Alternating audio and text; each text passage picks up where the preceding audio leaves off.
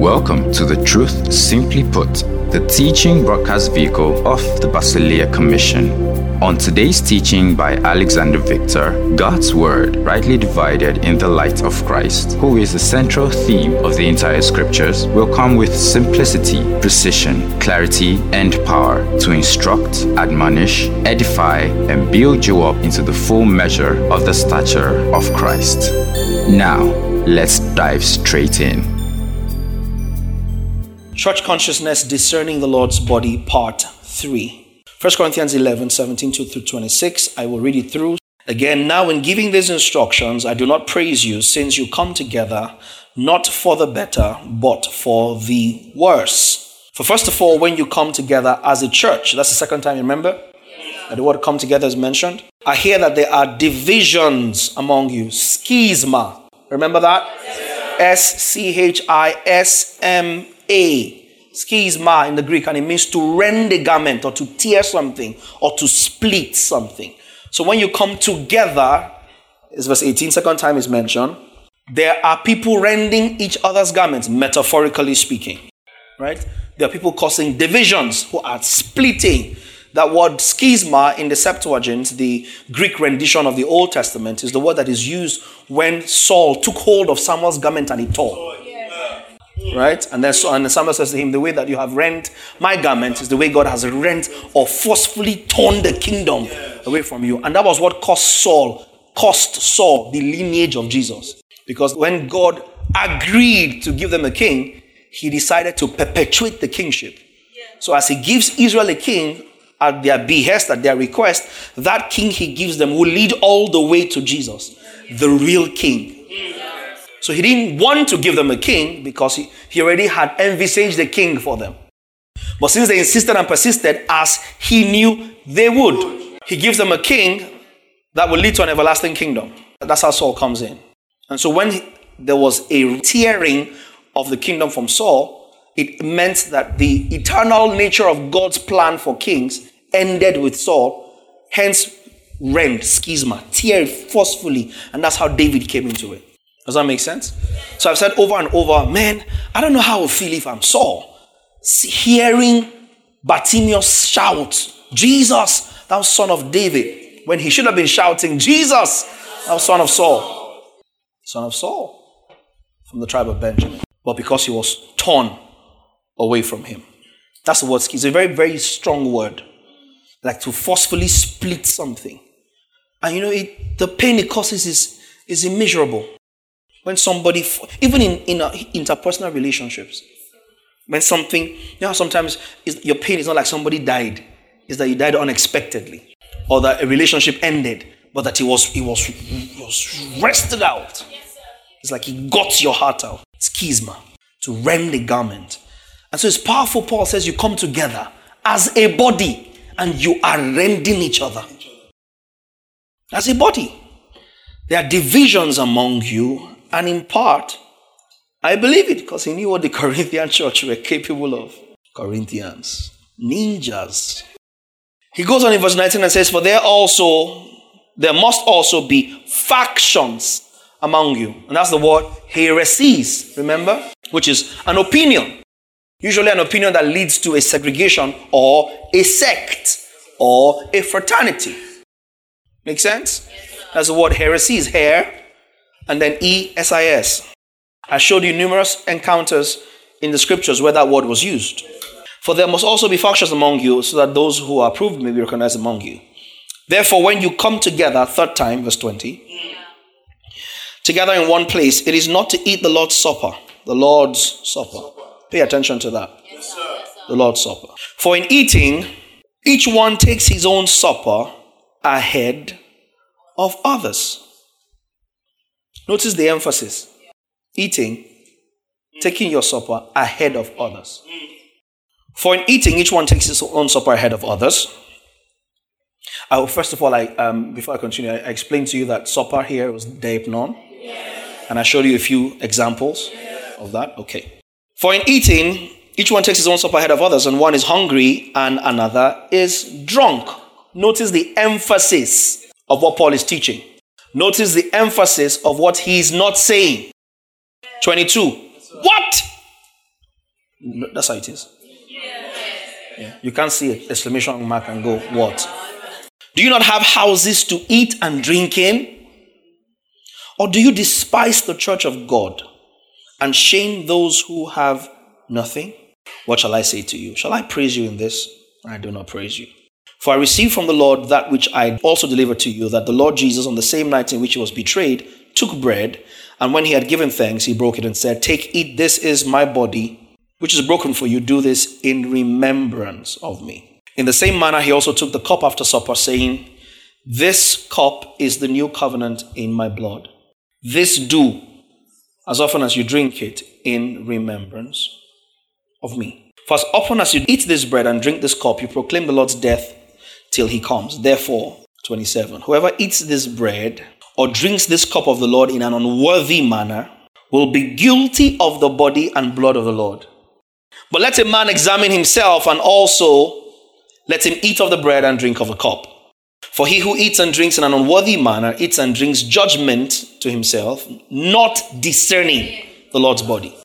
For this reason, many are weak and sick among you, and many sleep. For if we will judge ourselves, we will not be judged. But when we are judged, we are chastened by the Lord that we may not be condemned with the world. I said when a text of scripture is misinterpreted, major truth is lost. We have established that the word supper here is the word deipnon, which means an afternoon, late afternoon, or evening meal or feast had together. Right? And Paul, writing here, says that when you gather, it is not to eat the Lord's Supper. He was saying, in other words, what you guys are doing when you come together. I, I don't know what you're thinking, you know, but that what people are doing is not the Lord's Supper. Mm. Does that make sense? That's what he's saying. But it also achieves another aim. It achieves the aim of introducing to us a concept called the Lord's Supper. Does that make sense? If you're saying what, what, what people are doing when you gather to eat, is, in other words, if in Nigeria we say, is, is, that, is, is that one Lord's Supper? What, what people are doing, that's what people are calling Lord's Supper. So that he points out that they were doing something wrong but the fact that he's pointing out that they were doing something wrong is letting us know there is such a thing as Lord's Supper. Make sense? And that thing that is Lord's Supper is not Passover. Because, first of all, Paul does not make any reference to Passover. Are you here? Yes, sir. Who instituted the Passover? I showed you on Sunday how it's the Lord's Passover. I showed you on Sunday how when Passover happened, no human being passed over. And, and it's, it's amazing how we've missed that for centuries. Who passed over? The angel of the Lord. No human being passed over. It's the Lord's Passover. So, who instituted the Passover? God, by the hand or through the instruction given to Moses. Next question to whom or for whom was the Passover instituted? To Israel, not the church. Mm-hmm. Israel. Passover. We have confused the Lord's Supper with Passover. Now, from our text in 1 Corinthians 11, it doesn't say or suggest Passover. It says the Lord's Supper. The Lord's Supper is not Passover because in the time of Passover they didn't have the Lord. And contrary to popular belief, Passover happened only once. Once, sir. Once, sir. Passover doesn't happen every year. Mm. Blood on the lintel post, unleavened bread, ate in a hurry. We'll come to that just now. What, it happened once and it was commemorated every year as a feast. Do you understand? As a feast to Israel. So God instituted Passover by the hand of Moses for Israel. For what purpose? To commemorate the Lord's Passover. Pay attention to that. Yes, the Lord's, Lord's Passover. Passover. Somebody said the Lord's Passover. The Lord's Passover. And by, by connection, Israel's deliverance. Mm-hmm. Because it was right after that, that that Pharaoh was like, okay, okay, okay, all right. All right, just come on, be going. Right? Come on, be going. So it commemorates the Lord's Passover and consequently Israel's deliverance from Pharaoh and from Egypt. Are we here? Yes, sir. Exodus 12. You came to class. Exodus 12. I, it was a long read, so just bear with me. I will read from verses 11 to 43. I may not explain some, some bits of it are self explanatory, but we'll just read through. And thus shall you eat it with a belt on your waist, sandals on your feet, and staff in your hand. So you shall eat it in haste. It is the Lord's Passover. Keep going. For I will pass through the land of Egypt. See that? I will pass through the land of Egypt on that night and will strike all the firstborn in the land of Egypt, both man and beast, and against all the gods of Egypt I will execute judgment. I am the Lord. Now, the blood shall be a sign for you on the houses where you are, and when I see the blood, I will pass over you. You are not passing to anywhere. I will pass over you, and the plague shall not be on you to destroy you when I strike the land of Egypt. So this day shall be to you a memorial. This is God instituting Passover. And you shall keep it as a feast. Feast to the Lord throughout your generations. You shall keep it as a feast by an everlasting ordinance. Seven days shall you eat unleavened. Pay attention to unleavened. Unleavened. I'll come to that shortly. Unleavened bread. On the first day you shall remove leaven from your houses. I mentioned this on Sunday. For whoever eats leavened bread from the first day to the seventh day, that person shall be cut off from Israel. On the first day there shall be a holy convocation, and on the seventh day there shall be a holy convocation for you. No manner of work shall be done on them, but that which everyone must eat, that only may be prepared by you. Keep going. So you shall observe the feast. You shall observe the feast of unleavened bread, for this same day I will have brought you armies out of the land of Egypt. It has not happened. For on this day, by the time you are beginning to eat the feast of Passover, I would have brought you out. So he was giving them an instruction based on what he was set to do. you get it? Therefore, you shall observe this day throughout your generations as an everlasting ordinance. In the first month, on the 14th day of the month at evening, you shall eat unleavened bread until the 21st day of the month at evening. For seven days, no leaven shall be found in your houses, no leaven. Since whoever eats what is leavened, that same person shall be cut off from the congregation of Israel, whether he's a stranger or native of the land. Keep going. You shall eat nothing leavened. In all your dwellings you shall eat unleavened bread. Then Moses called for all the elders of Israel and said to them, Pick out and take lambs for yourself according to your families, and kill the Passover lamb. And you shall take, after God has finished speaking, you shall take a bunch of hyssop, dip it in the blood that is in the basin, and strike the lintel and the two doorposts with the blood that is in the basin. And none of you shall go out of the door of his house until morning. For the Lord will pass through. He will pass through to strike the Egyptians. And when he sees the blood on the lintel and on the two doorposts, the Lord will pass over the door and not allow the destroyer. Pay attention. Before you say God killed people,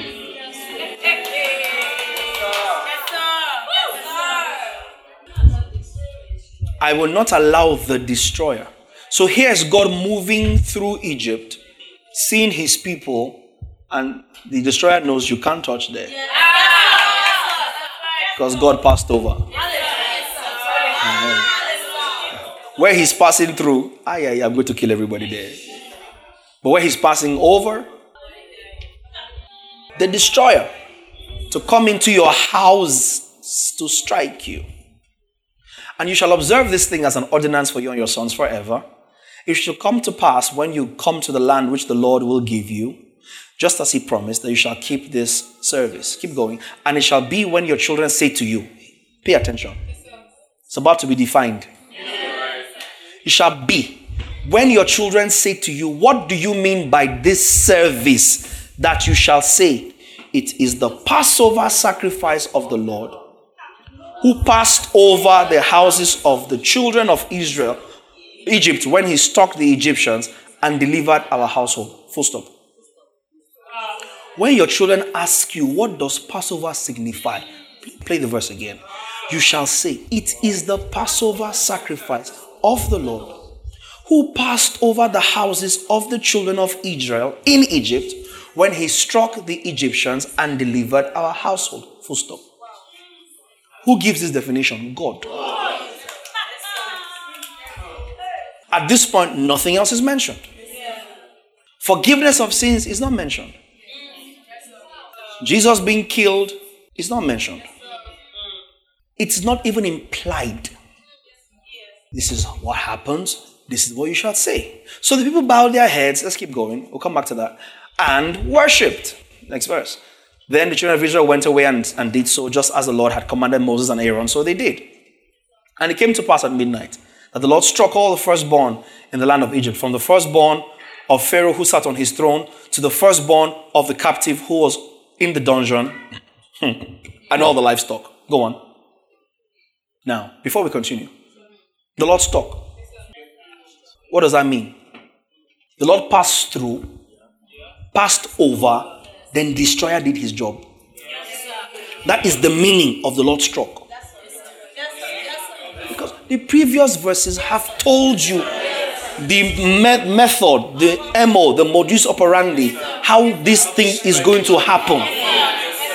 He has said, When I see the blood, I will pass over you, and the destroyer will not come into your house. It is the Lord's Passover. He passes over where he sees the blood, he passes through Egypt. The destroyer does his job. By verse 29, Moses, or the writer of this book, does not have to now go and elaborate again. So it came to pass that night that the Lord then went, and then you know, the, then the destroyer now finally found where to enter. And you don't need that detail anymore because the previous verses have explained it. So the Lord striking equal to the Lord passing and the destroyer knowing who to strike. Context is key.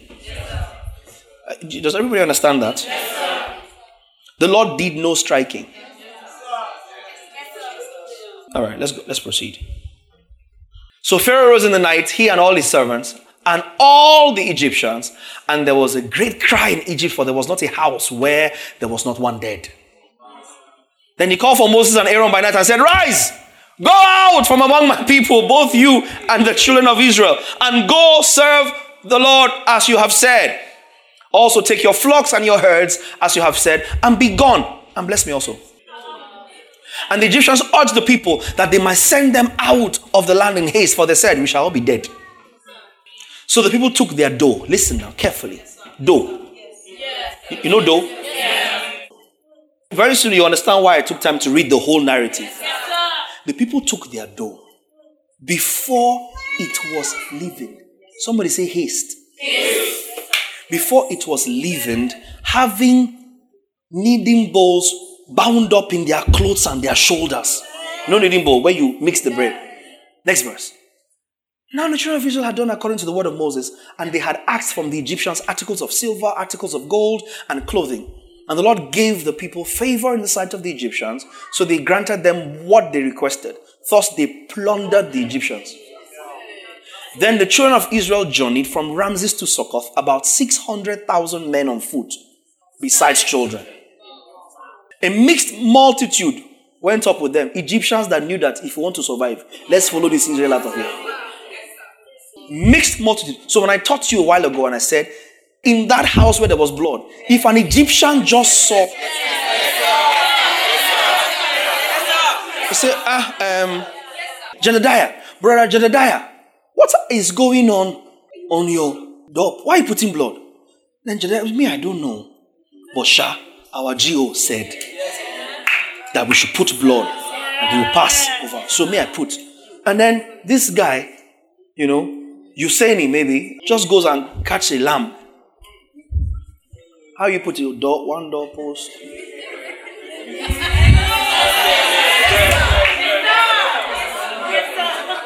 Imitate, no? Yeah. Lindsay, you not come. Say, Brother Jadiah, please, please come. Help me check. Is it, okay? Say yes, it's okay. Now, while this Usaini is doing it, somebody else just comes, maybe an Egyptian that has Nigerian blood, ah. and he says, Brother Jadiah, we don't even have like me, my wife, and children were in your house today. no time to waste time. You say angel will pass. Some people will die, some people will not die. You say your house already. No, I mean your house. Packs all his wives and children, enters Jedediah's house. Both this guy and his household in Jedediah's house, and the person who also put blood. Now, you now came out in the morning from Brother Jedi's house hmm, and saw that all your other Egyptians all their firstborn and firstborns of their animals. That, would you stay in Egypt?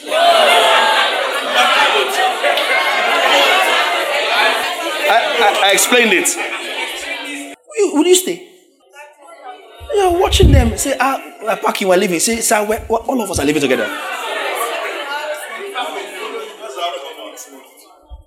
You are seeing even Pharaoh's son died. The scripture says, even an Egyptian prisoner in prison, the firstborn died. So a mixed multitude went with them. Next verse, let's finish it. Also, that's what mixed multitude there means. With flocks and herds, a great deal of livestock. Now see, they baked unleavened cakes of dough, which they had brought out of Egypt for it was not leavened. They did not make unleavened bread in Egypt. They just mixed the dough in the hurry and took the dough out, not bread. Bread ingredients. Flour mixed with a little egg or some oil, a little nutmeg, no yeast took it out. They were clear from Egypt. Then they began to bake unleavened bread. They baked unleavened cakes out of the dough which they brought out of Egypt.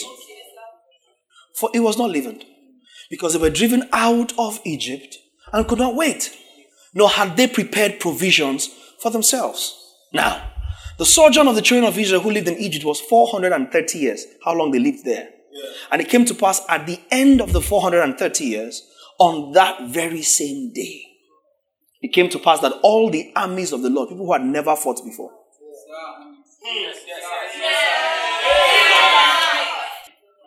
armies of the Lord,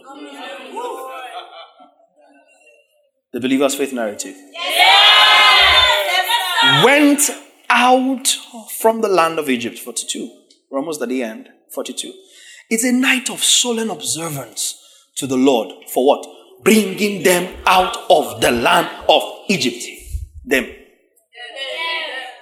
This is the night, this is that night of the Lord, a solemn observance for all the children of Israel throughout their generations. 43 and the last verse for this text. And the Lord said to Moses and Aaron, This is the ordinance of the Passover. No foreigner shall eat it. Even this Jedediah with his Jewish name, it's not a Jew. Even the Egyptians that escorted Israel.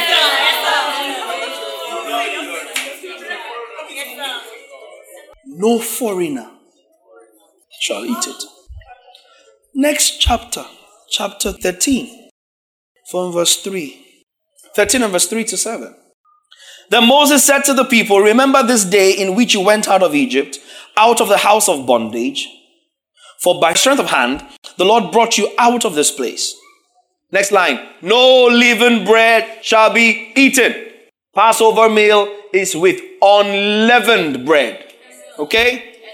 On this day, you're going out the month Abib, which, which, which if I remember correctly, is about May.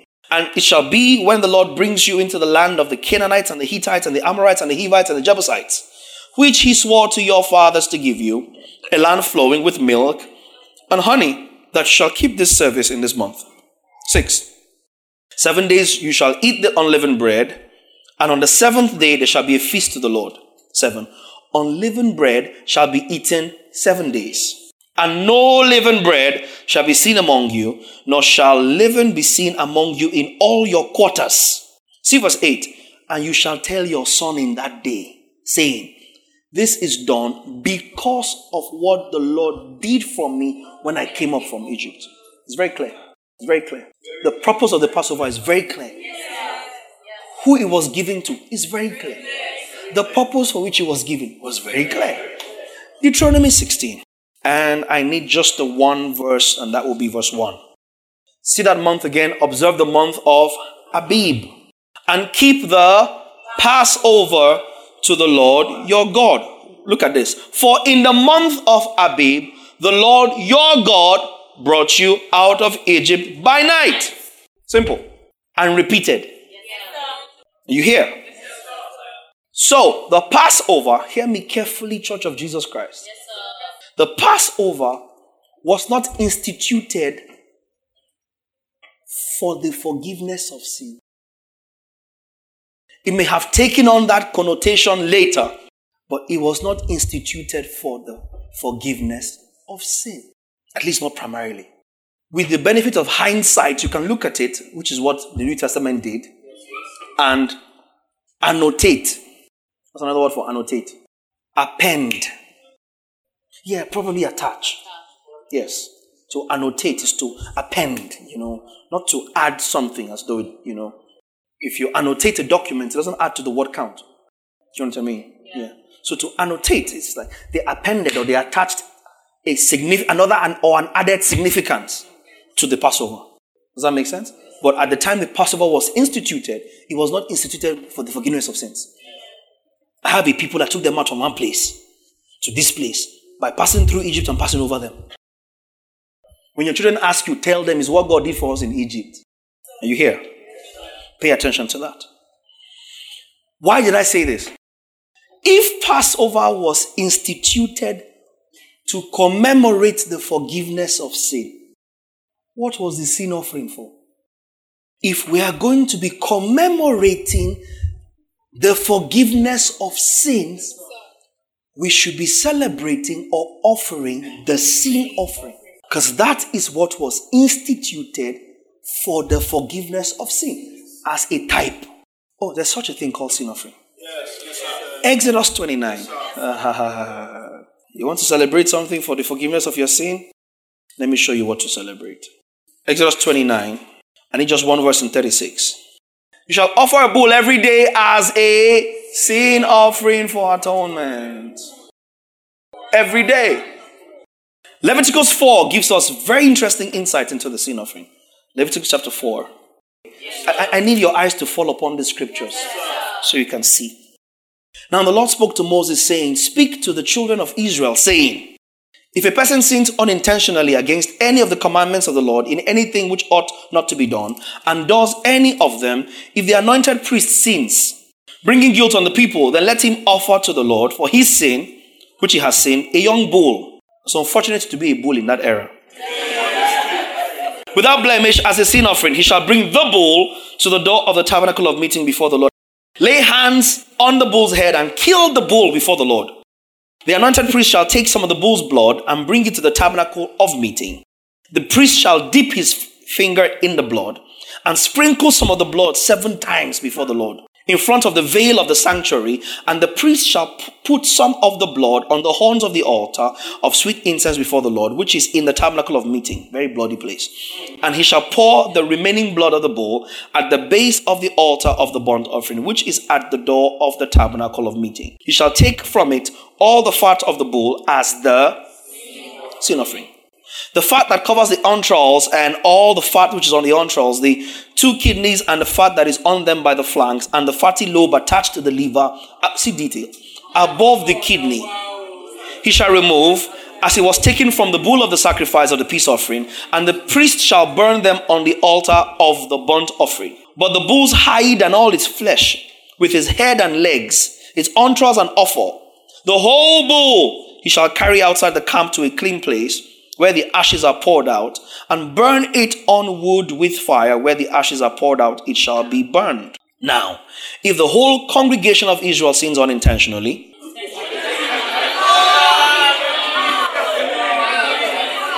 we're not, we're not talking intentional sin yet. And the thing is hidden from the eyes of the assembly, and they have done something against any of the commandments of the Lord in anything which should not be done and are guilty. When the sin which they have committed becomes known, then the assembly shall offer a young bull for the sin and bring it before the tabernacle of meeting, and the elders of congregation shall lay their hands on the bull. Basically, same process. All over. 22. When a ruler has sinned and has done something unintentionally against the commandments of the Lord in anything which should not be done and is guilty, 23, his sin which he has committed comes to knowledge, he shall bring as his offering a kid of the goats, a male without blemish. Shall lay hands on the goat and kill it at the place where they killed the burnt offering before the Lord. It is a sin offering. 27. If any of the common people sins unintentionally by doing something against any of the commandments, you shall bring an offering of the kill of the goats, a female for the common people, a male for the ruler, a young bull for the people, a young bull for the priest. And the same thing goes over and over right through, and that's the sin offering. Now go to Leviticus 16.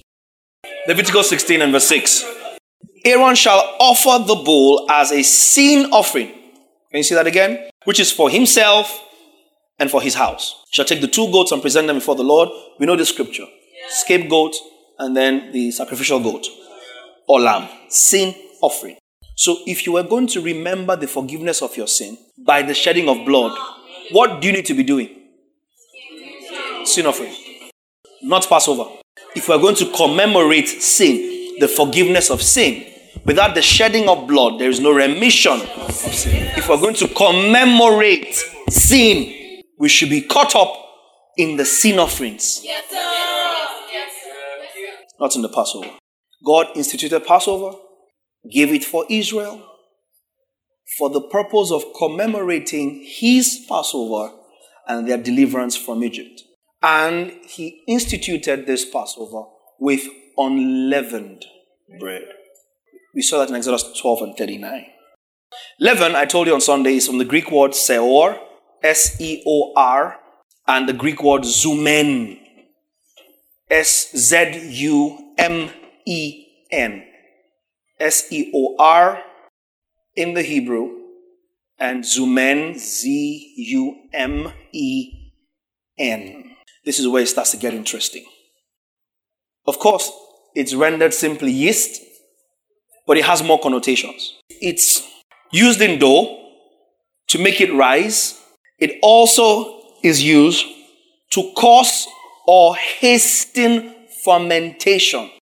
Just in case you didn't know, it's the same property in beer that causes the wheat to ferment and thus turn alcoholic. Right? And in some wines, it's yeast. So it causes dough to rise. It also causes or hastens fermentation because in, there's how long you leave something, ultimately it will ferment. So yeast is added to hasten or quicken that process. Make sense? And because of that, it's also metaphorically used to refer to the permeating. You know when something permeates? Something falls upon something, and then after a while, it just seeps right through. Right? So it is also referred to the permeating and transforming or modifying of something. When something creeps in and permeates or modifies something. Does that make sense? Yeah. You have a full bowl of gari. gari. You know water. When the water is hot, you pour the gari in, you can see it instantly. It doesn't permeate. It literally is absorbed by the water. But if you have gari in a bowl and you pour water on the top, it takes a while. But surely, surely, surely, as surely as you pour the water into the gari, like in the cold, in the cold one, at some point water passes gari. How does it happen? The water that overwhelms the gari has to go through the gari, get below the gari, and take it all over. That's a permeating. Does that make sense? So to permeate something such that you modify or transform it is also referred to as leaven. Seor or zumen. That also implies, hear this carefully, it also implies adulteration, corruption. When you change the state of a thing from its normal state. Yeast, leaven, zeor, zumen. Are you here? Matthew 16. Now we're, we're dealing with leaven. Are you following the systematics of the teaching? Matthew 16, 6 through to 12. Pay attention to the definition of leaven. Then Jesus said to them, Take heed and beware of the leaven of the Pharisees and the Sadducees. Pay attention to the leaven called what? Pharisees and Sadducees. It's not referring to yeast. It's referring to adult. Beware of the leaven of the Pharisees and Sadducees. Keep going. And they reasoned among themselves, saying, ah, It is because we have taken no bread. Because as soon as they heard leaven, they thought bread. Careful, church. Some, some, some mistakes we're making, we're not the first to make them. He's mentioned leaven. Ah, now, it's bread he's talking about because we carry bread. See verse 8. But Jesus, being aware of it, said to them, Oh, you of little faith, why do you reason among yourselves because you have brought no bread? Now stay here. I, I, I've said some things in the past, like when I said to you guys, and people looked at me years ago when I first told them that Jesus fed the thousands twice 5,000 men and 4,000. So people say, oh no, they, they got the details wrong. No, two distinct. He flogged people out of the temple twice. Not once. Next verse, you see now. You reason, do, do you not yet understand? Hear Jesus. Or remember the five loaves of the 5,000 and how many baskets you took up? Next verse. No, the seven loaves.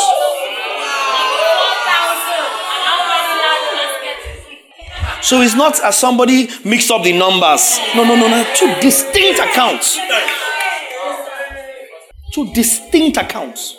I keep saying there's some arguments I don't argue. I'm, I'm too busy. I'm too busy. This is Jesus telling them five loaves. Remember how many baskets? Seven loaves, 4,000. How many large baskets you took up? Two accounts. Okay, now let's continue. How is it then after these two instances? You do not understand that I did not speak to you concerning bread, but to beware of the leaven of the Pharisees and Sadducees. Doctrinal corruption. Then they understood that he did not tell them to beware of the leaven of bread, but of the doctrine of the Pharisees and Sadducees. No, we're not talking about yeast in bread, bread with yeast. yeast. That's not what we are discussing. First Corinthians 5 and 6. I will come to that text shortly. But First Corinthians 5 and 6, look at it. Paul is now speaking. And he says, Your glorying is not good. He's saying the church. Your glorying is not good. Do you not know that a little leaven yes. leavens the whole lump? The context of this will come back to. First Corinthians 5, we'll come back to that shortly. Galatians 5 9. Look at Galatians 5 9. I'm just trying to establish for you what leaven means. Paul says the same thing again to a different church or churches. A little leaven the whole lump. Contextually, what was he saying? Any small carnality like this. Small carnality. Permits. Adulterates, modifies, transforms, corrupts. The whole thing. So remember how he said in Matthew, by leaven, he was not referring to leaven on bread. So leaven can refer to a rising agent, a fermenting or adulterating agent, or metaphorically can refer to sin, carnality, dead works, polluting doctrine, corrupting influence, depending on context. I will read it again. Leaven can refer to a rising agent, an agent that causes something to rise, right? A fermenting or adulterating agent, something that causes something to be fermented or to be adulterated. Or metaphorically, it refers to sin, carnality, dead works, polluting doctrine, doctrine that pollutes, corrupting influence, depending on context. Leaven can refer to a rising agent, a fermenting or adulterating agent, or metaphorically to sin, carnality, dead works, polluting doctrine, corrupting influence depending on context. You got it? Yes, so, if that's what leaven means, then unleavened bread means bread that has not been corrupted or bread that has not been helped by any agent. Unleavened bread would therefore mean bread that has not been corrupted or bread that has not been helped. Dough that you have, because when you put yeast, it now helps. You know, remember those days of your mom's making puff puff? You just put small yeast, you see the bread. And when you fry it, it's empty inside. It's just sweet, but it's empty. That's why buns then had less yeast. So it was more dense. Does that make sense? Are you here? Unleavened bread is bread that has not been corrupted or helped by any agent, aka no works involved. No works, no corruption, no adulteration, no self, no effort, no assistance, no adulteration, unleavened bread. For where we're going, remember this. For where we're going in the teaching, remember this. Unleavened bread is bread that has no corruption or no help to be bread. Have you got it? Now, I said to you on Sunday that Passover and unleavened bread always interlapped, two festivals, because there's only one day apart. 14th day of the month of Abib, 15th day. Right? So most times they're always looked at as the same thing. And I said to you on Sunday that Passover, which is to say, unleavened bread, was not instituted by Jesus.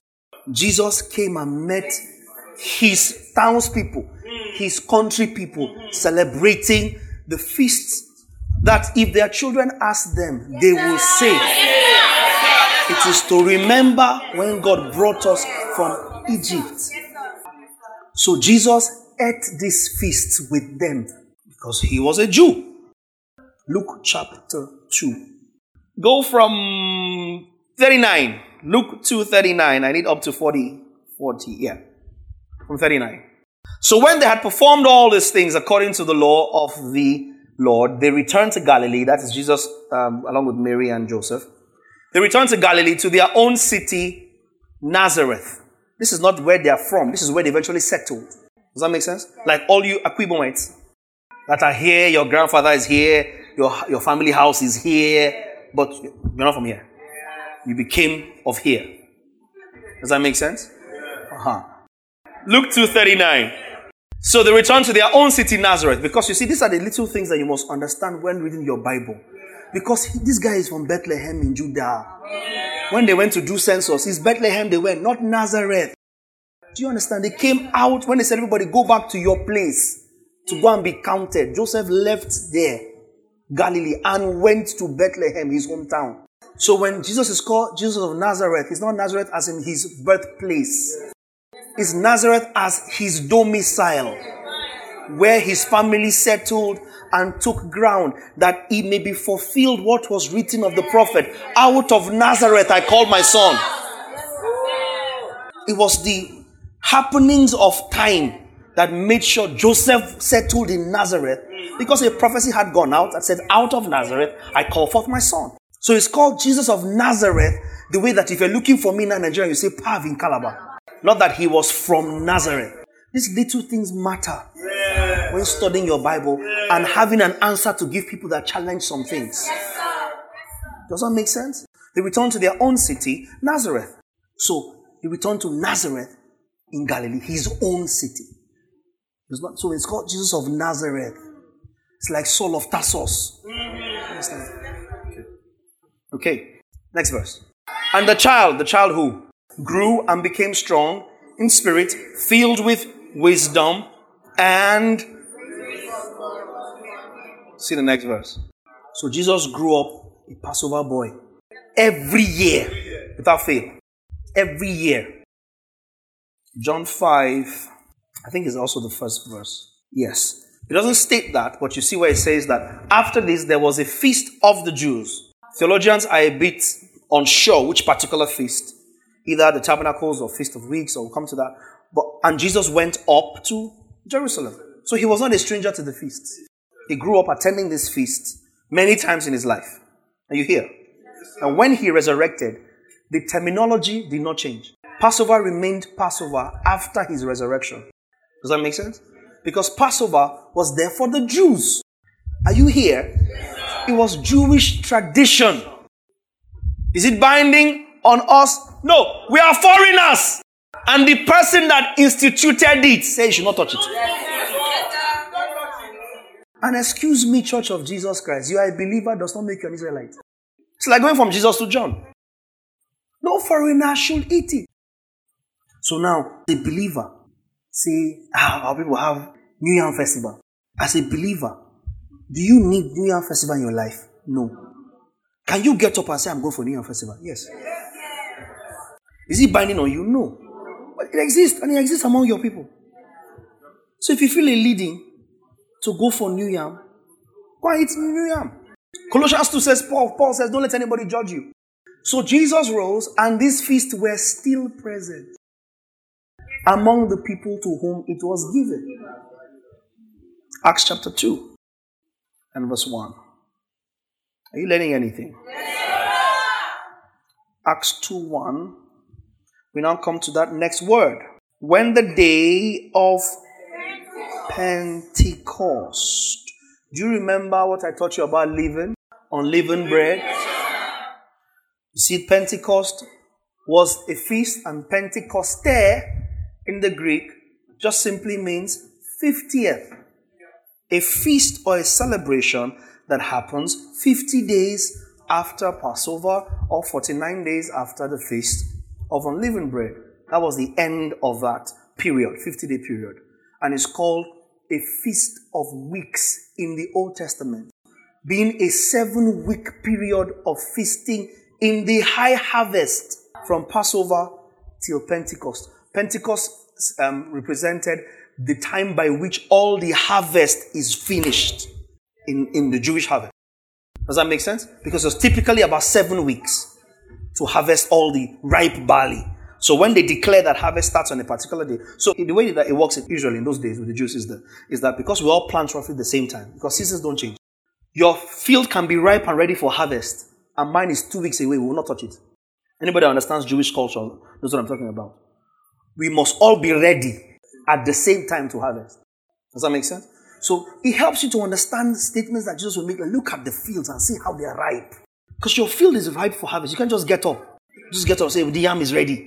You can start removing the harvest. So they wait until all the wheat have all ripened.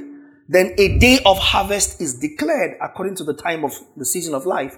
And then they start. And then they start harvesting. That was the period that Naomi came back with Ruth. What's the period? So it takes nine weeks from when we declare, ah, it's Feast of Unleavened Bread, Passover. Harvest starts until the end of nine weeks, 49 days, 50 days, depending on if you're counting from Passover or Feast of Unleavened Bread. And that now became known in Greek as Pentecost, the 50 days from Passover or the end of the harvest. Make sense? so Pentecost also is not a New Testament festival. It belongs to the Jews. Known as the Feast of Harvest or Feast of Weeks in the Old Testament. Are you here now? Pentecost does not mean spirit, does not mean Holy Ghost. Doesn't mean that. So when you say you are a Pentecostal Christian, are you sure you know what you're saying? Now, do you see why I, I am not involved in some things? So, what denomination are you? I always tick other. I've never ticked Christian. Then they're not they're not satisfied. They ask you what denomination, and there's still another one for people like me. Other. So I tick other. You ask me, put here, son of God. Don't annotate me something. Don't give me an appellation. Must you must you call me something? I refuse. Pentecostal, evangelical, charismatic, Catholic, and Anglican. Must you? Must you? Pentecostal has no spiritual connotation. None. None. When you say I'm a Pentecostal, you're just saying, I'm of people that used to party at the end of harvest.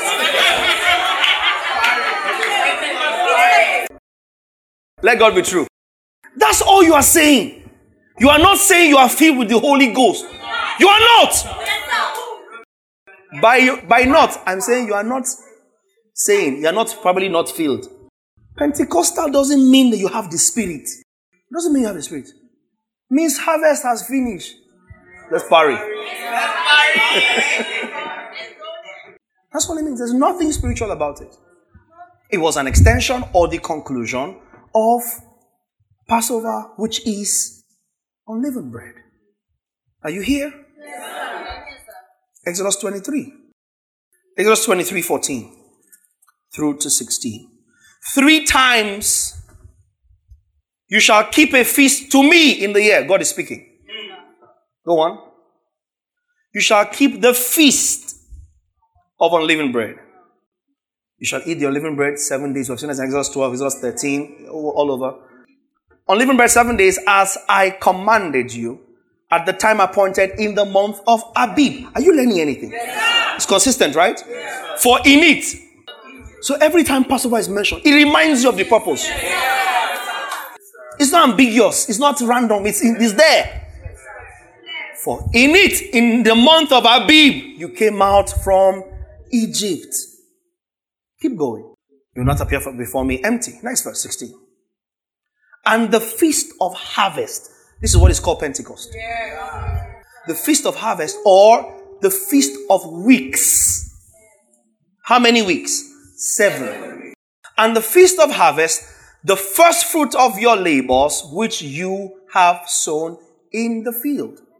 And then the third festival is the feast of ingathering at the end of the year. Exodus 34 and 22. Three feasts. Exodus 34 22. Pentecost, right? Feast of harvest or feast of weeks. Exodus 3, 34 and 22. And you shall observe the feast of weeks of the first fruits of wheat. Go on. Harvest and the feast. Are you following? So Pentecost, Pentecoste in the New Testament is essentially feast of harvest in the Old Testament or feast of weeks, signifying the weeks of the harvest. Right? Deuteronomy 16. I'll give you one more. Deuteronomy, the 16th chapter and the 9th and 10th verses. Begin to count the seven weeks from the time you begin to put the sickle to the grain. Then you shall keep the feast of weeks to the Lord your God with the tribute of a free will offering from your hand, which you shall give as the Lord your God blesses you. Somebody say Pentecost. Pentecost. Feast of harvest. Feast of harvest. Feast of weeks. All in relation to the Passover. Are you here now? So the Feast of Pentecost did not begin with the New Testament. Pentecost is only the Greek name. Pentecoste. Are you here? It was an Old Testament feast called the Feast of Harvest or the Feast of Weeks. Paul did not spiritualize the feasts. He did not sanctify them and adopt them into the New Testament.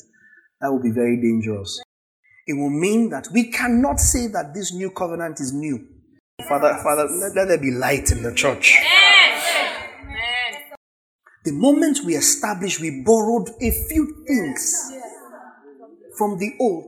All we have then is an improved testament, not new. So if Hebrews says he takes away the old to establish the new, and we believe it, then we cannot be trying to read the old into the new. Are you learning how to interpret scripture? Yes, sir. It's not possible. Because it's a New Testament. It's not an improved testament. And the person that the testator is the one that opened his mouth and said it's a New Testament. The testator himself. So if it's a New Testament he gave us, nothing was borrowed from the old. Not even Passover. Oh, everything was done away with except there's a problem when you go start towing that line. These festivals were not redeemed by the blood. you know, they've been washed with hyssop. So now we have redeemed festivals. You know, it was it was it was for Satan, it was for the law, but now the same thing is for the law. Then he's not very smart. He doesn't have ideas. He has to bring the old ones and clean them up and then now give them to us. It means he's a very dry God. You understand what I'm saying? Very dry God. And usually when you bring those dry things back, they don't work. So you see how you are reacting now. That's how you should be reacting. If anybody tells you that this new covenant is, it was there, oh, they just add special effects and change the casing. New new graphics. It takes away the first. The feasts were not redeemed and sanctified and then repackaged and handed over to us from the back door. He resurrected, new covenant entered, and the feast continued to whom they were given. Yes, sir. Yes, sir. See, right now, can I say some things? See, right, right now, an Israelite cannot be judged for commemorating Passover. In the Gambia, in, the, in, in Banjul, at the entrance to the Banjul capital on an island, there's an arch. Like you enter Abuja and you have the city gate, there's an arch, and that arch is called Arch 22. And it commemorates Revolution Day, not independence. July 22nd. And every 22nd of July, they do armed forces parade, you know, fly past and all of that, commemorating the revolution of the Gambia from the former civilian government. And you can't, you can't judge a Gambian for celebrating July 22nd every year. Yeah. So if an Israelite decides, you know what? My people, once upon a time, once upon a time, were strangers in the land and they were redeemed and brought out. Fine. Yeah. Not a problem. The way that Nigeria does October 1st. The point is, Cameroon does not celebrate October 1st. Who got it?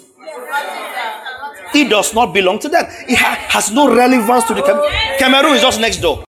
And they have no business with October 1st. So if the Israelites want to celebrate Passover, yeah, they, they, they're fine. Congratulations, happy Passover to you.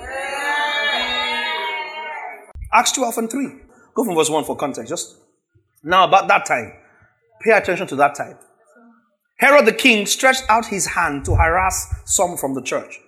Then he killed James, the brother of John, with the sword. 3.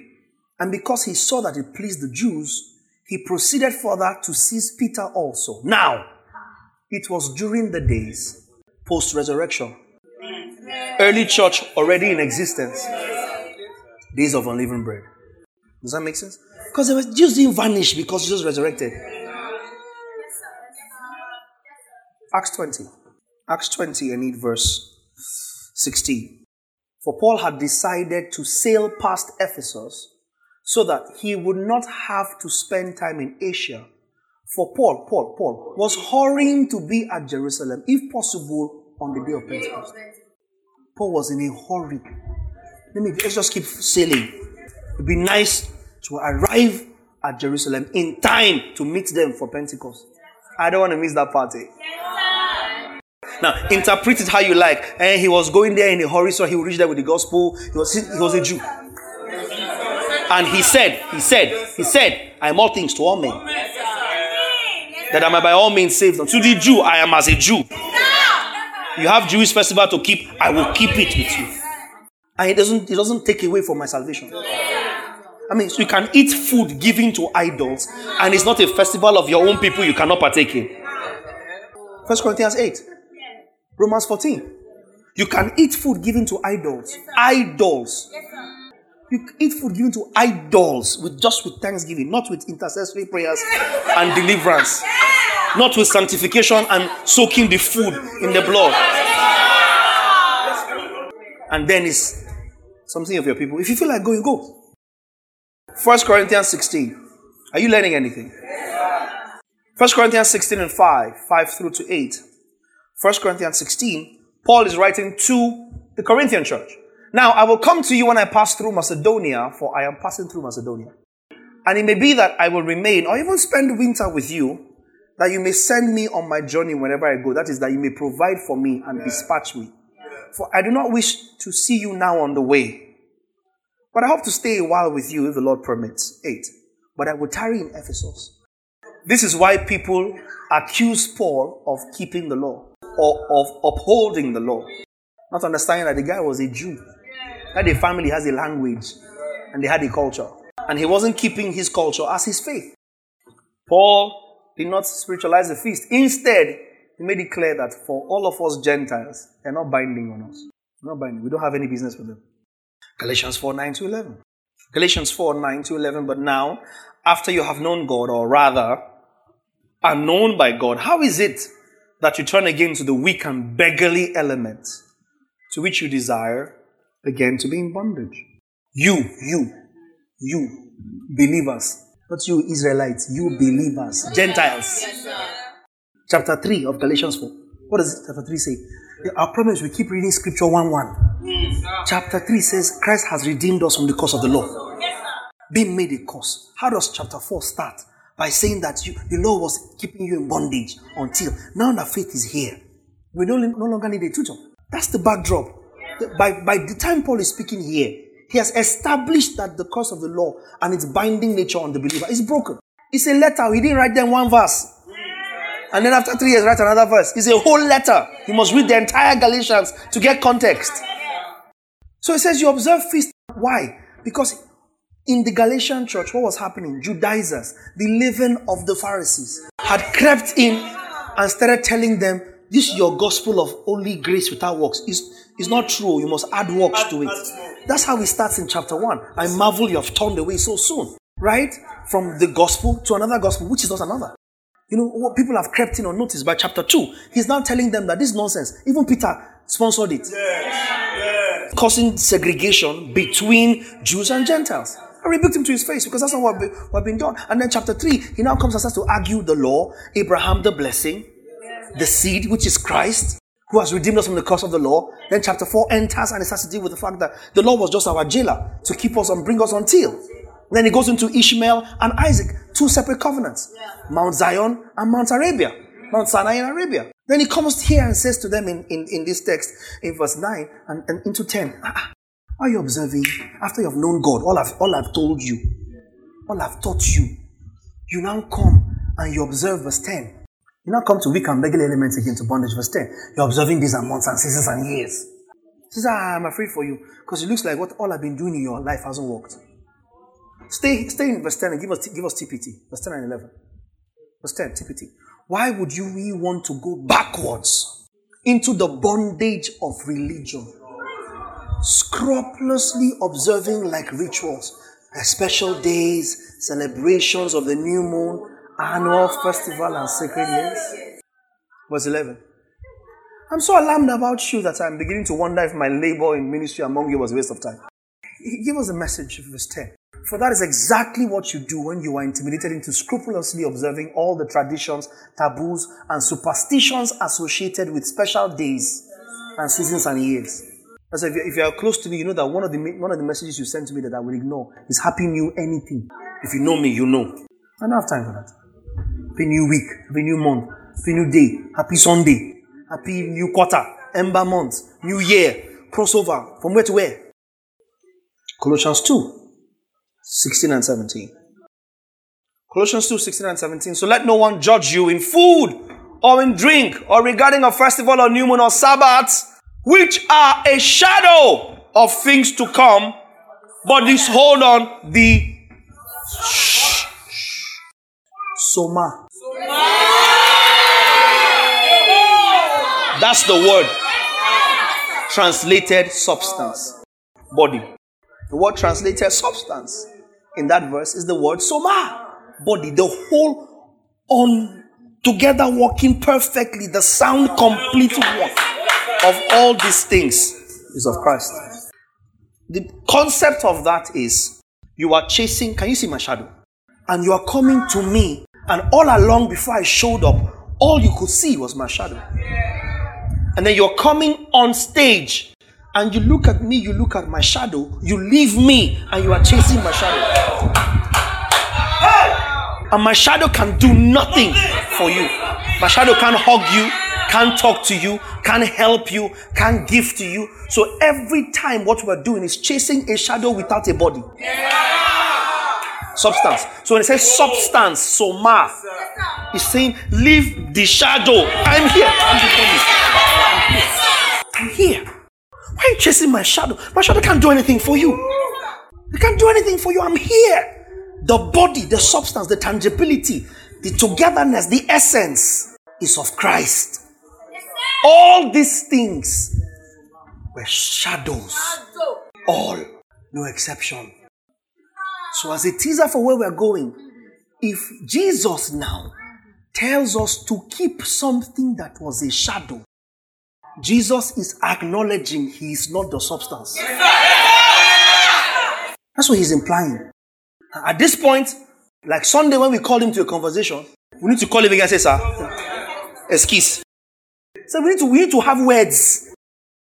How come you as you paraded yourself as substance? And then you are the one that is initiating a shadow. Are you are you learning anything? We need to have we need to, we need to talk, sir. I, I, I hate to admit that you were lying, but, but how are you going to explain yourself out of this one? Because then we start to ask you what John asked you Are you the Messiah? Yes, sir. Yes, sir. Yes, sir. Or should we look for, for another? So that's just a spoiler alert for where we're going. He could not have been instituting another shadow. Yes. When he's the Soma. He cannot have been. He cannot have been. No, sir, sir, sir, sir you see, sir, see, see, with due, with due respect. Sir, I know you have been interceding from the right hand the Father for like 2,000 years. Sit down, just rest small. Let's, let's talk, this talk. He throws everything about Christ as Savior up in the air. The substance, the body is of Christ.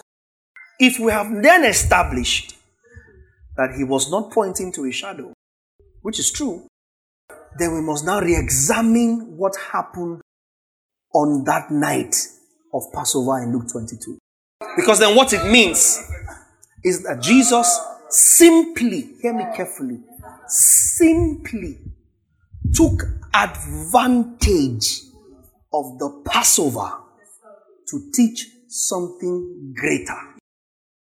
That's all that's left. If we are following it exegetically, Jesus cannot be pointing us because if he's pointing us to a shadow, then um, let's all be water baptized. That, that means there's nothing wrong with going back and forth between Jesus and John. Back and forth between Jesus and John. Back and forth. Just oscillate anywhere the belly face. You know, Jesus, John, Jesus, John. Anyhow we like. But the substance is of Christ. Having established that, then let's revisit what happened in Luke 22. Yes, sir. Yes, sir. In that yes, upper room.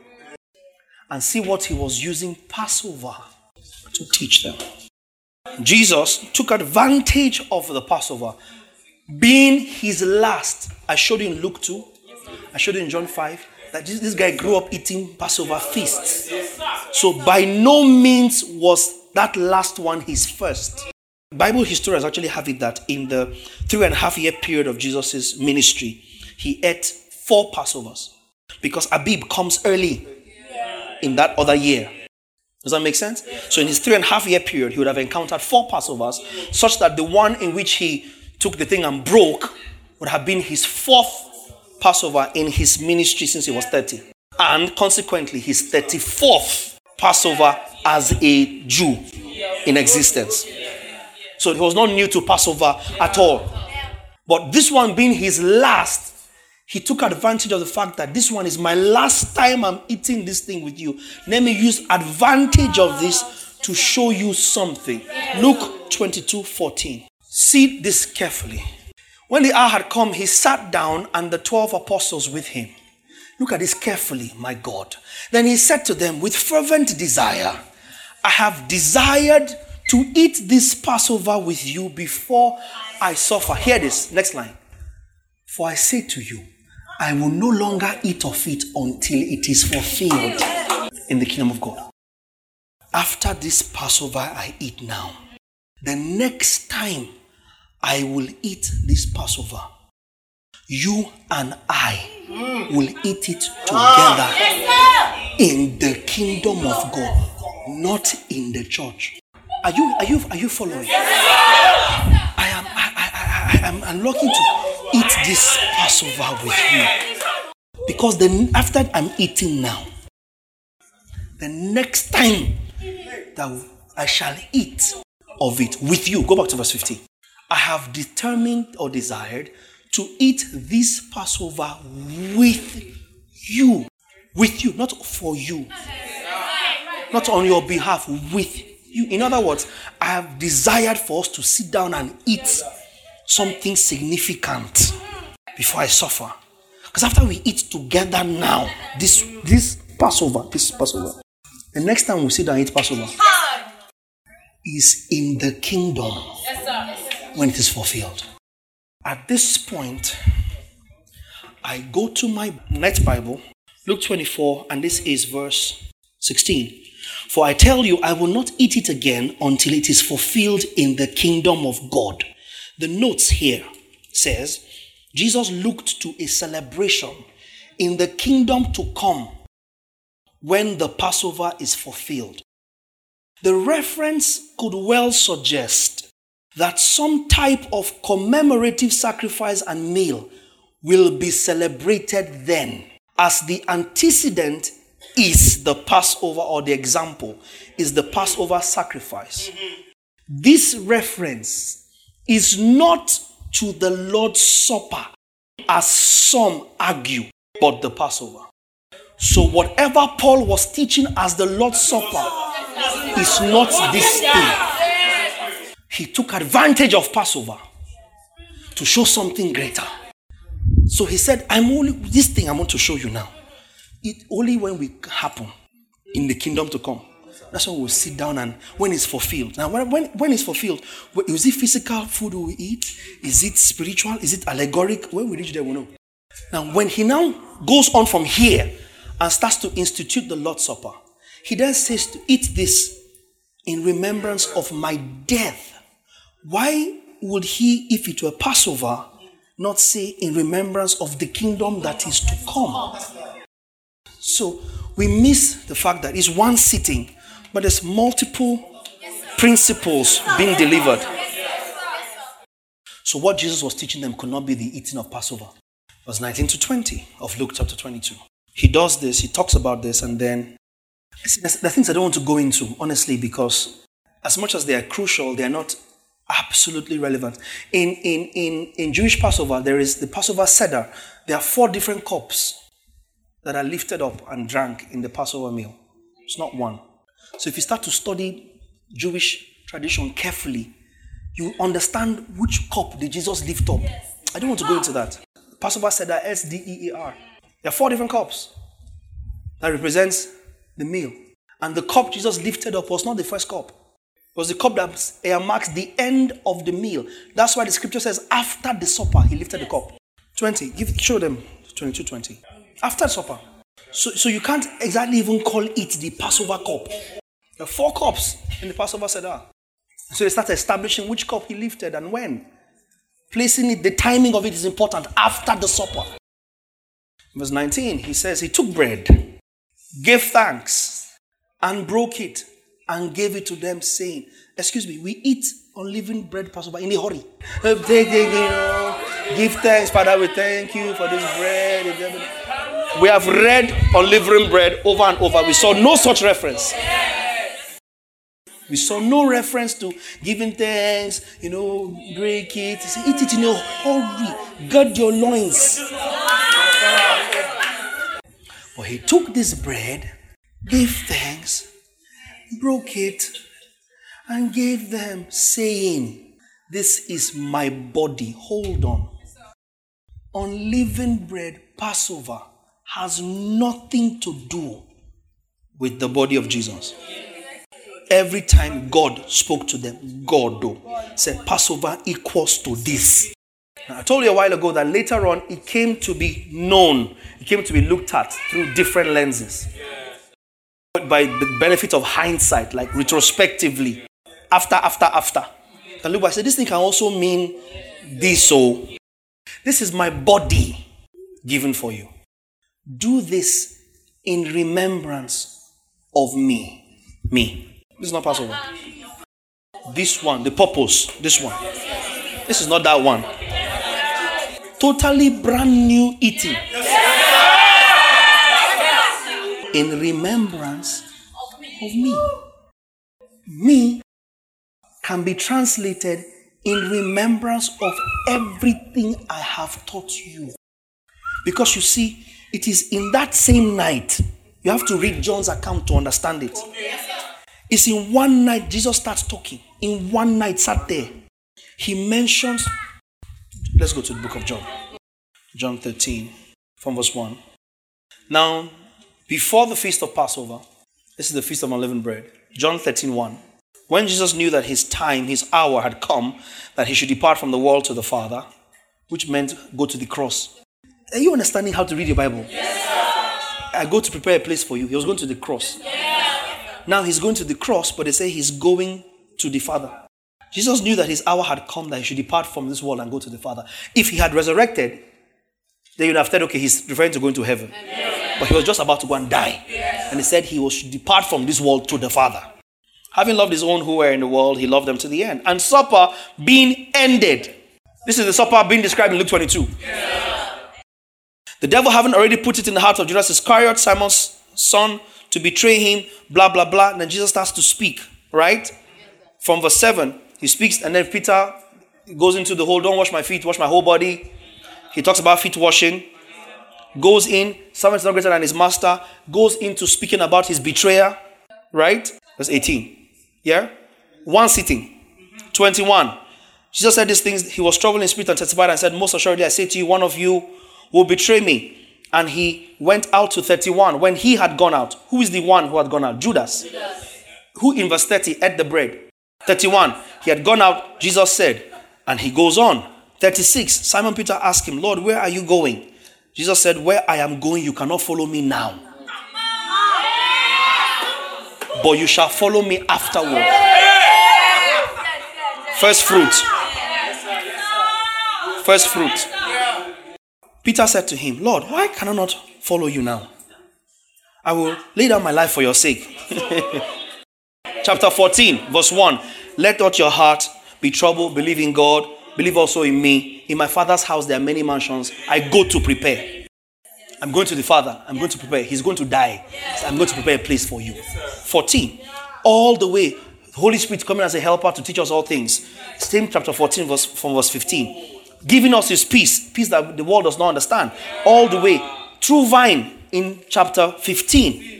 All the way, love as my father loved me, so have I loved you. The world has hated me, the world will hate you. Right through to chapter 16. I've told you these things in verse 1 that you'll not be made to stumble. But I go away, it's, it's helpful for you that I go. If I don't go away, the helper will not come all of that a little while you will not see me and that that goes into his long prayer in chapter 17 all the way until 18 verse 1.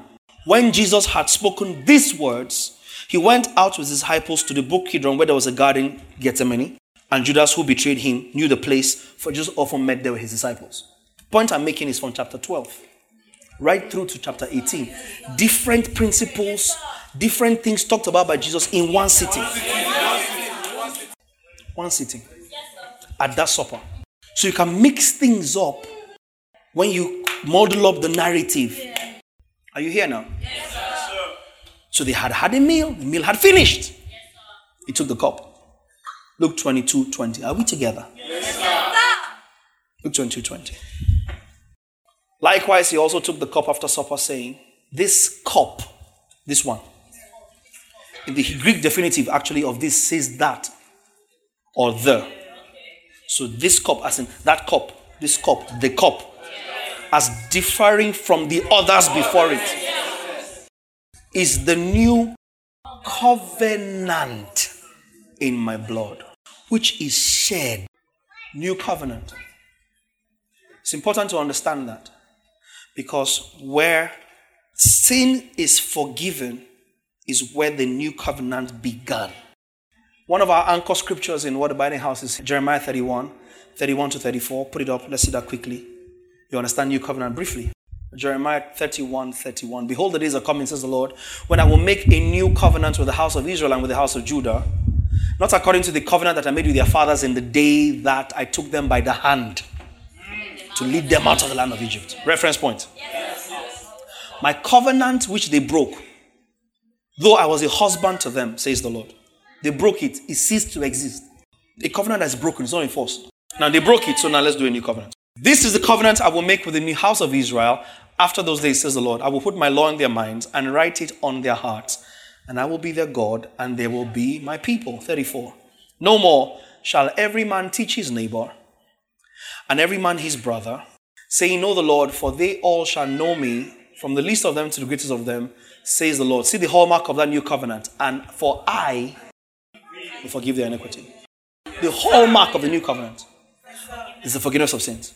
So I wrote here the blood of Jesus for the forgiveness of sins is the introduction of the new covenant.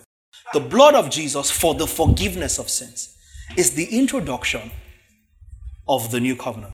The blood of Jesus for the forgiveness of sins is the introduction of the new covenant. So he says, Eat in remembrance of me.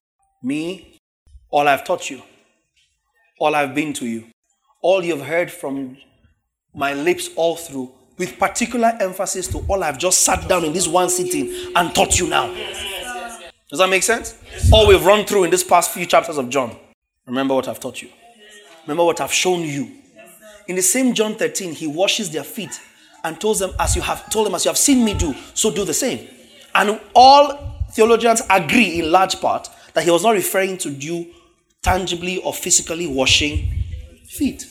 Because to a non Jew, it's a concept that doesn't make sense. So, again, what was it that Jesus did? Seized the advantage of a custom of the Jews to teach a greater principle on the same night. Does that make sense? You cannot, again, Jesus cannot be telling all believers for all ages to practice a Jewish custom. We were not Jews. And he has made one people out of the two. So that's how we understand that he couldn't have meant it literal as a ritual to be performed by all the churches because, again, he just took advantage. It's because it was a Jewish custom and the Jews knew. That was why Peter said, You can't do this. We know this thing now. It's our slaves that wash feet of guests when they come into the place. And then you, our master, Rabboni, wants to wash my feet. No, no, come on, Peter. No, no, don't, don't talk like that. Jesus had to then explain that I am not washing your feet the way that feet are washed. But this particular feet washing, if I don't wash your feet, you have no part in me. In other words, if I don't, if you don't allow, hear me carefully if you don't allow me serve you, you can't enter me. Because the Son of Man did not come to be served, but to serve. So, if you now stop me from serving you, that is to say, saving you.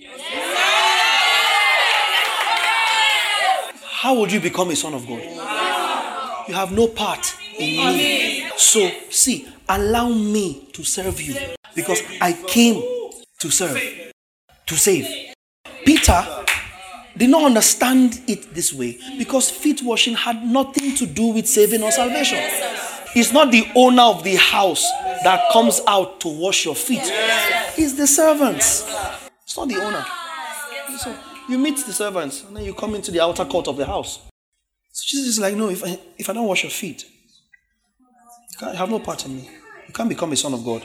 You can't have the Spirit of God in your heart crying Abba Father. So I have to serve you. So was it feet washing he was showing? No. Shows them the concept of service, latrio. That's why when he said, Now that I have served you, aka washed your feet, you now serve one another, minister to one another the way I have ministered to you. Period. Taking occasion of an existing culture of feet washing among the Jews to teach a universal principle on the same night. Then he comes and then takes the bread, takes the cup, and says, Do this in remembrance of me. As you have seen me do, you do. My question to religious people is why will substance that has saved us and his spirit is going to come into our hearts crying our father why will he ask us to do something to remember him as if we will forget your spirit is inside me sir is your spirit crying Abba father even if i want to try to forget that your spirit inside me is it's not it's not whispering Abba father it's crying out Abba father then i need bread to remind me? Is that what you were saying? As many as are led by the Spirit, carried by the Spirit. So it's bread. Are we bread? Oh, Jesus died for me. But are we, are we together? Yes, so now he shows them the Lord's Supper. This is what Paul references in 1 Corinthians 11. Not Passover. When you come together to eat, it is not the Lord's Supper. Has no connotation to Passover. Passover happens or is commemorated once a year on a fixed day, on a fixed month, every year. You can't go from place to place passing over. But you see in Acts 2, right as the church takes off in verse 42, you see where they continue daily, steadfastly in the apostles' doctrine and communion. We'll come to this. I'm highlighting some words, they're important. Some translations call this communion, and some people call the Lord's Supper communion or Holy Communion. Communion is from the word koinonia, which actually means fellowship. That's the word translated fellowship here. The Lord's Supper or Passover is not communion. Communion is fellowship. Why do we say that? Because you see apostles' doctrine and fellowship, comma, in the breaking of bread and prayers. It doesn't say that breaking of bread is communion or fellowship. Pay attention to that. Give us the New King James and TPT, a few other translations. New, um, Old King James, KJV, 42. And they continued, look at that steadfastly in the apostles' doctrine and fellowship, and in breaking of bread, and in prayers. Yeah? They committed themselves to the teaching of the apostles, the life together, the common meal. Life together is what they translated koinonia. Yeah. The common meal, breaking bread. Common meal. Not the special one. The regular one. Deipnon. And the prayers. TPT. Every believer was faithfully devoted to following the teachings of the apostles. Their hearts were mutually linked to one another, koinonia. Sharing communion and coming together regularly for prayer. This is where the church, modern transition, start to miss it. You substitute breaking of bread for sharing communion. Meanwhile, what was referring to as communion is the previous line hearts were mutually linked to one another. They broke bread. This bread is not the same bread as the bread for special feasts, as we saw in Leviticus, in Exodus 12 and 13. This bread was not unleavened bread. I explained to you that unleavened bread is bread that has not been corrupted or helped. Remember, oh, shine your eyes, oh. Bread in Acts 2:42 and everywhere else in the New Testament where bread post resurrection is mentioned is the is not the word for Passover or the word for unleavened bread. It's the word artos, A R T O S, and it means bread, it means loaf, and it means food. Artos in the Greek, A R T O S. Five loaves of bread was five artos of bread. Breaking bread was distributing artos, food. Why was the word bread majored on? Was because their staple is bread. In the Gambia, bread is not a big deal. You know what is a big deal? Rice. They boil it, they roast it, they make kunu from it, they do uh, chakri from it, they do churagete from it. I'm calling Gambian delicacies. They do uh, benechin from it, all from rice. There are one million and one ways. They do plasas from it, cassava leaf and rice. There's many things they do with rice. You eat rice for breakfast, a different translation of rice for lunch, another translation amplified version for dinner. rice. Rice.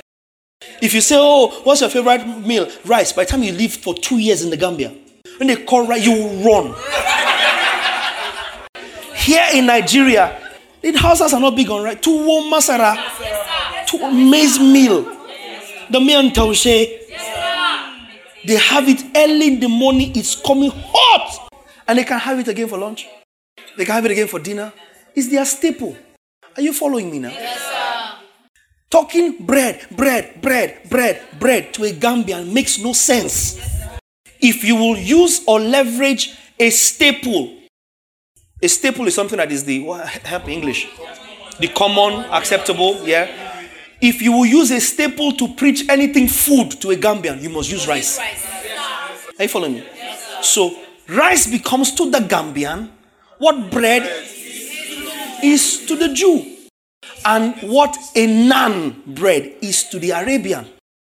Lebanese, there's land flat bread, everything with stew, with meat, with pepper. With, they eat naan bread with everything. So again, these cultural nuances are important in understanding your Bible. So when scripture says artos, it's referring to a staple food, the common food, hence common meal. The common food that everybody in a particular area eats. Artos. Few examples of that. You see in Luke 24, 29 to 30. Jesus has resurrected. Luke 24, 29 to 30. This is the two the guys at Emmaus, the two disciples, right? On the way to Emmaus, they forgot that Jesus actually got to Emmaus. He got there now. And ate and went into them and ate with them. But they constrained him in their place. the story doesn't end on the way to Emmaus. They get there. And they constrain him, saying, Abide with us, for the day is far spent. For it is toward evening, and the day is far spent. And he went in to stay with them, not on the way. Now it came to pass, as he sat at the table with them, that he took bread, artos, not, not, not unleavened bread. It was not Passover. He just resurrected, sir. He took bread, verse 30, artos, blessed, broke, gave to them. See verse 41 to verse 43, when he's with the rest of the disciples. But while they still did not believe him for joy, hey, Jesus, no, it's not true. It's a lie. Your reason is a lie. Master, is it you? Nah. Nah. You know, you, nah, no. no. Is it you? Say something, say something, say something. No, cannot be you. Cannot be you. cannot be. While they still not believe, not for doubt, but for joy and marvel, Jesus now trying to calm them down. Okay, okay, you know, you don't believe. I bring grudge.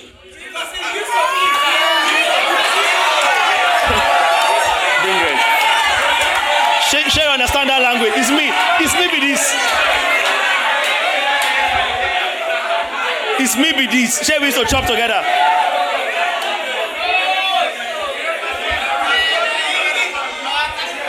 Have food. Uh-huh. They're like, okay. So next verse. Say, okay. So they give me a piece of look, broiled fish. Now, what he said in 41, have you any food? The word is, have you any bread? Artos. Artos. Have you any food? See what they gave him. Please go back to 41. Give me Old King James. I want to see if he, if he mentions it. He says, Have you any meat? And the word is still artos. The word used for bread or loaf, for food. Have you any food? And they gave him a piece of broiled fish and of a honeycomb. And he took it and ate it before them. Artos. 44. And he said, These are the words which I spoke to you while I was yet with you, that all things must be fulfilled which were written in the law of Moses. To break bread means to share food. So, as often as you eat together, which is the observing of the Lord's Supper, the church eating together is the observance of the Lord's Supper, not transubstantiation. The body, the bread becoming the body, and the wine becoming the blood. And I dare add, not Christian religion teaching you that there is virtue to be found in eating bread and wine. See, if it will take me to eat Holy Communion to receive healing, Christ died in vain. What a waste. So I am dying, not because Jesus did not die for me, but there's one bread and one wine I did not eat. Let me die. i rather die than walk in idolatry. By his stripes, not by bread. You see why I've taken time to teach you from scripture, one after the other, how a clear part of scripture explains a gray part of scripture. We, if we don't know anything, we know that how we receive healing is by his stripes. If his stripes on his physical soma, physical, brought healing, then now I need to eat a symbol of the same body. I now need the shadow of the body to collect healing. The, the doctor is a better God. Don't waste my time. Don't insult my intelligence. So don't do that. Now, once we have established that by his stripes we're healed, then we have to see what this thing means. To break bread is for the church to share food, remembering the Lord's word, culture, and death. Death in this context, oh Jesus, help me. Death in this context is not necessarily death for your sin. He died for your sin. Not death as in sin, but death as in sacrificing his physical body to give us this body. You remember the Lord's death till he comes. Death not as in death for your sin. Of course, he died for your sin. But in the context of all Jesus taught in that one night, in that one sitting, of the context of service, I'm giving myself for you guys, you guys give yourselves for one another.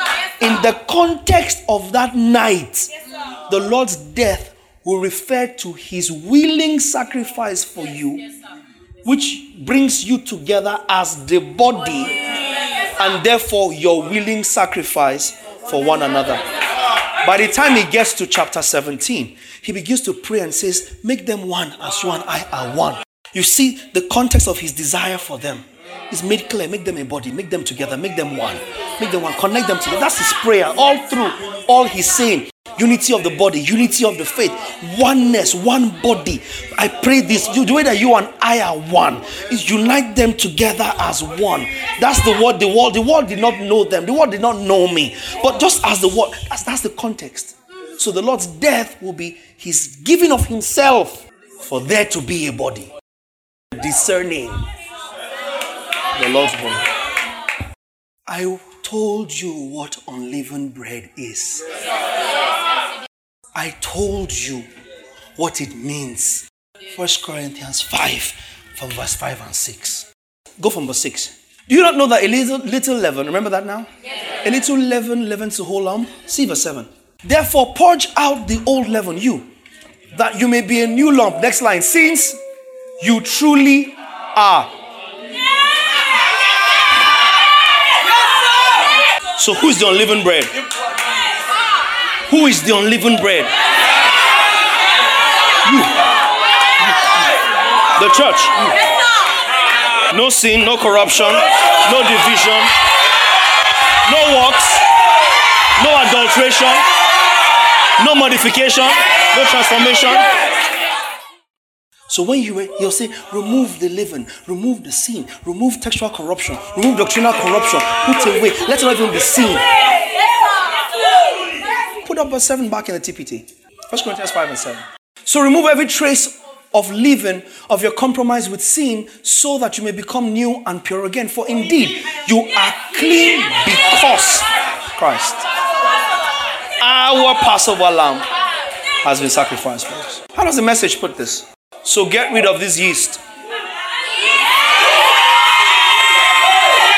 Our true identity is flat and plain, not puffed up with the wrong kind of ingredients. Our Passover lamb has been sacrificed for the Passover meal, and we are the. So you are the unleavened bread. Okay, hold on, hold on. Now, if you are the unleavened bread, now you are the unleavened bread. The church is the unleavened bread. Are we breaking the church? We can't break this bread.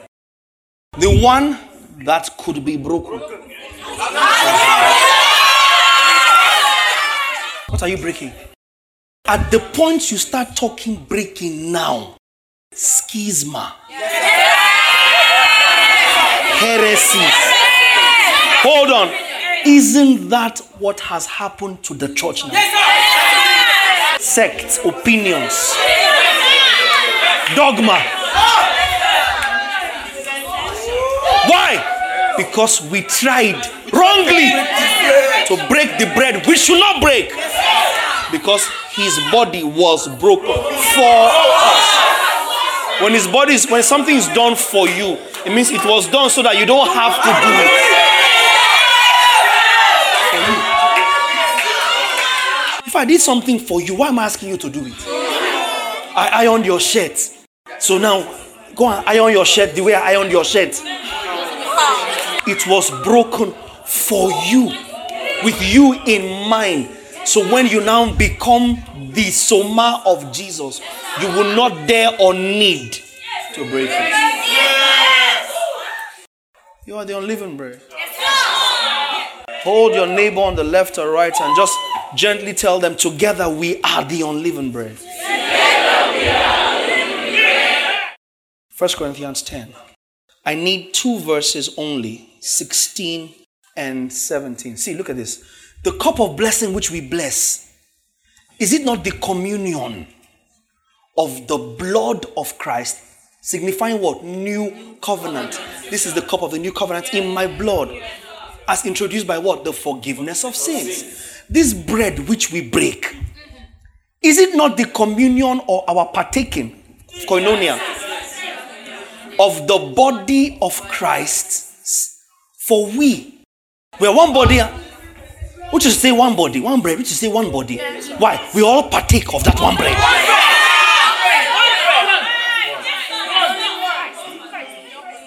So the largest you can infer, the largest you can refer a New Testament believer to Passover or unleavened bread is our conduct. Because now you have removed the old leaven. It's not in bread and what you are eating. You have First Corinthians 5, verse 7 and 8. It is in your conduct being worthy of your status as unleavened. Yes, sir. Yes, sir. That's how you keep the Passover. Therefore, purge out the old leaven that you may be a new lump since you are truly unleavened. For indeed, Christ our Passover was sacrificed for us. Now see verse 18. Let us therefore keep the feast, not with the old leaven, not with not, not Passover meal. That's not how we keep this feast. But we keep this feast, not with not with the old leaven, nor with the leaven of malice and wickedness. but we keep this feast with unleavened bread. See what the unleavened bread is now, not Holy Communion, but with the unleavened bread of sincerity and truth. That's how you keep the Passover. Or let us keep the Passover, the feast, by being the body, because we are the unleavened bread is the church, the body. So you can also render it and say, but by being the church that is sincere and true. That's how you keep that feast. You don't keep that Passover feast by eating. The one we eat, artos, the Lord's Supper. What does it teach us? That's where we'll pick it up from. Well, that's it for today's teaching. We trust it has been worth your time. For more of these messages from our stables, kindly subscribe to our teaching podcast at www.thebasileacommission.podbean.com or via the Podbean app on your mobile device. For inquiries and further information, kindly send us an email to info at thebasileacommission.org or find us on social media with the handles at The Truth Simply Put or at While the Church. You can also send us an SMS, call us, or connect with us via WhatsApp on plus 234 70 881 8864. Finally, if you would like to give to support the work that we do, kindly follow the Patreon link in our podcast or contact our office for details. Thank you.